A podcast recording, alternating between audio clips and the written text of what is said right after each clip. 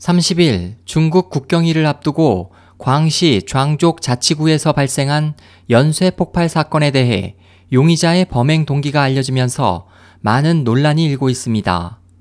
지난달 30일 오후 광시성 류저우시 류청현에서는 지방정부 청사, 버스 정류장, 병원과 시장, 슈퍼마켓 등에서 17차례에 걸친 무차별적인 폭발이 발생해 최소 7명이 사망하고 2명이 실종됐으며 51명이 부상하는 참사가 일어났고 국경절 연휴가 시작되는 다음날 오전에도 류청현의 한 아파트에서 전날과 비슷한 폭발 사고가 또 한 차례 발생했습니다. 공안 당국이 이번 사건의 용의자로 웨이 모 씨를 체포해 범행 동기 등을 추궁하고 있다고 밝힌 가운데 미국의 서버를 둔 중화권 매체 보시는 장족으로 알려진 이 용의자가 억울하게 노동교화소에 수감된 것에 불만을 품어 이번 사고를 저질렀다고 전했습니다.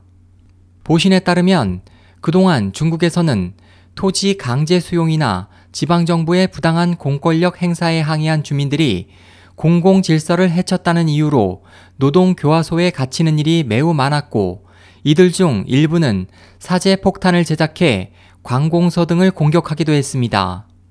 그 예로 지난 2011년 5월 푸젠성 푸저우시에서는 토지 수용에 불만을 품은 한 농민이 검찰청사, 정부청사, 인민광장에서 사제 폭발물을 잇따라 터뜨려 자신을 포함한 3명이 사망하고 5명이 부상했습니다.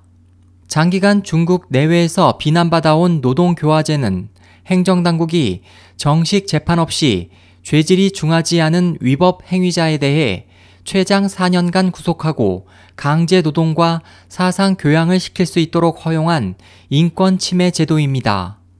시진핑 중국 국가주석은 집권 출범해인 2013년 12월 이 제도를 전격 폐지했지만 일부 지방정부들이 기존의 노동교화소와 성격이 비슷한 훈계 센터라는 기관을 설치해 골치 아픈 민원인을 가두고 있어 노동교화제가 여전히 시행된다는 지적이 이어지고 있습니다.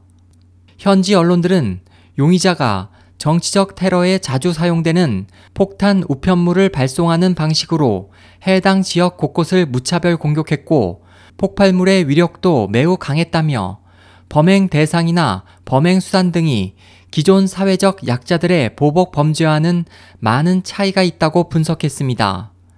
SOH 희망지성 국제방송 홍승일이었습니다.